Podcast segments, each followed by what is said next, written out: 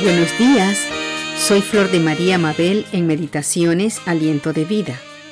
En la meditación de hoy hablaremos de unas palabras que le escribió el apóstol Pablo a su discípulo Timoteo, quien se encontraba liderando en la iglesia de Éfeso. Y en esta carta él lo animaba y aconsejaba. Vamos a 2 de Timoteo, capítulo 4, verso del 1 al 5.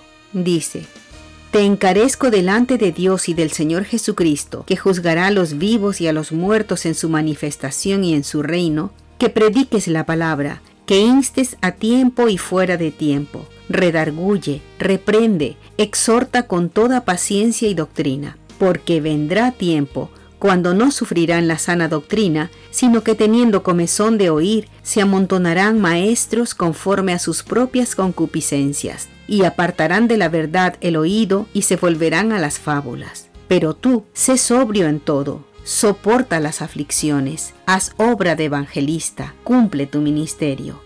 Amados hermanos, estas palabras las escribió el apóstol Pablo desde la cárcel y cuando él sentía que ya el día de su partida de esta tierra estaba cercano. Quiere decir que estos eran sus consejos finales, palabras importantes que le estaba dando a su querido hijo en la fe. Aunque conocía la fe verdadera y el amor sincero de Timoteo hacia el Señor y hacia su obra, Pablo quería enfatizar y afirmar en él la importancia que tiene la verdad de la palabra de Dios, tanto para la vida de los creyentes como para la extensión del reino de Dios en la tierra.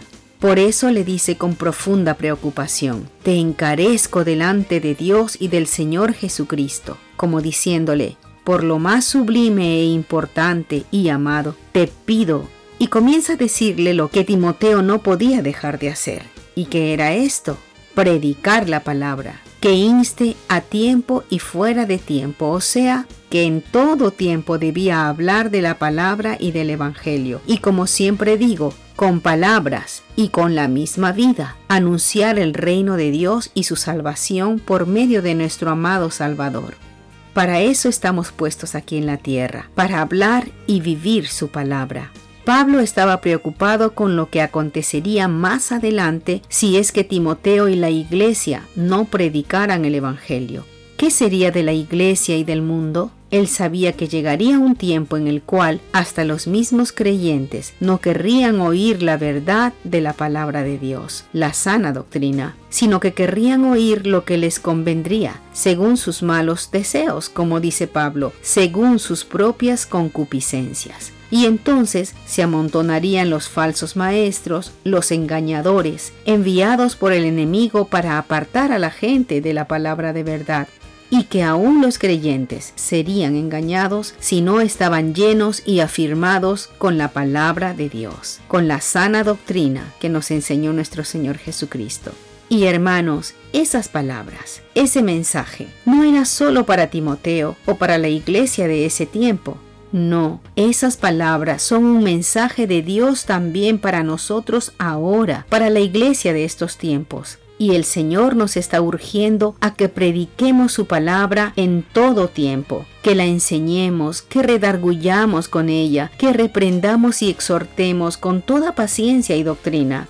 Amados hermanos, nosotros somos la iglesia, el cuerpo de Cristo, los encargados de anunciar su palabra y que las vidas sean transformadas y salvadas por el poder de nuestro poderoso Dios, por esa palabra preciosa que Él nos ha encomendado. Hermanos, si nosotros no predicamos, entonces, ¿quién lo hará?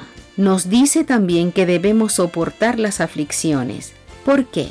Porque no será fácil. De hecho, habrá oposición, pero el Señor nos respaldará. Por último, nos recuerda, haz obra de evangelista, cumple tu ministerio. Amados hermanos, ese es nuestro ministerio, hablar de su salvación en todo tiempo a través de nuestras vidas y con su palabra.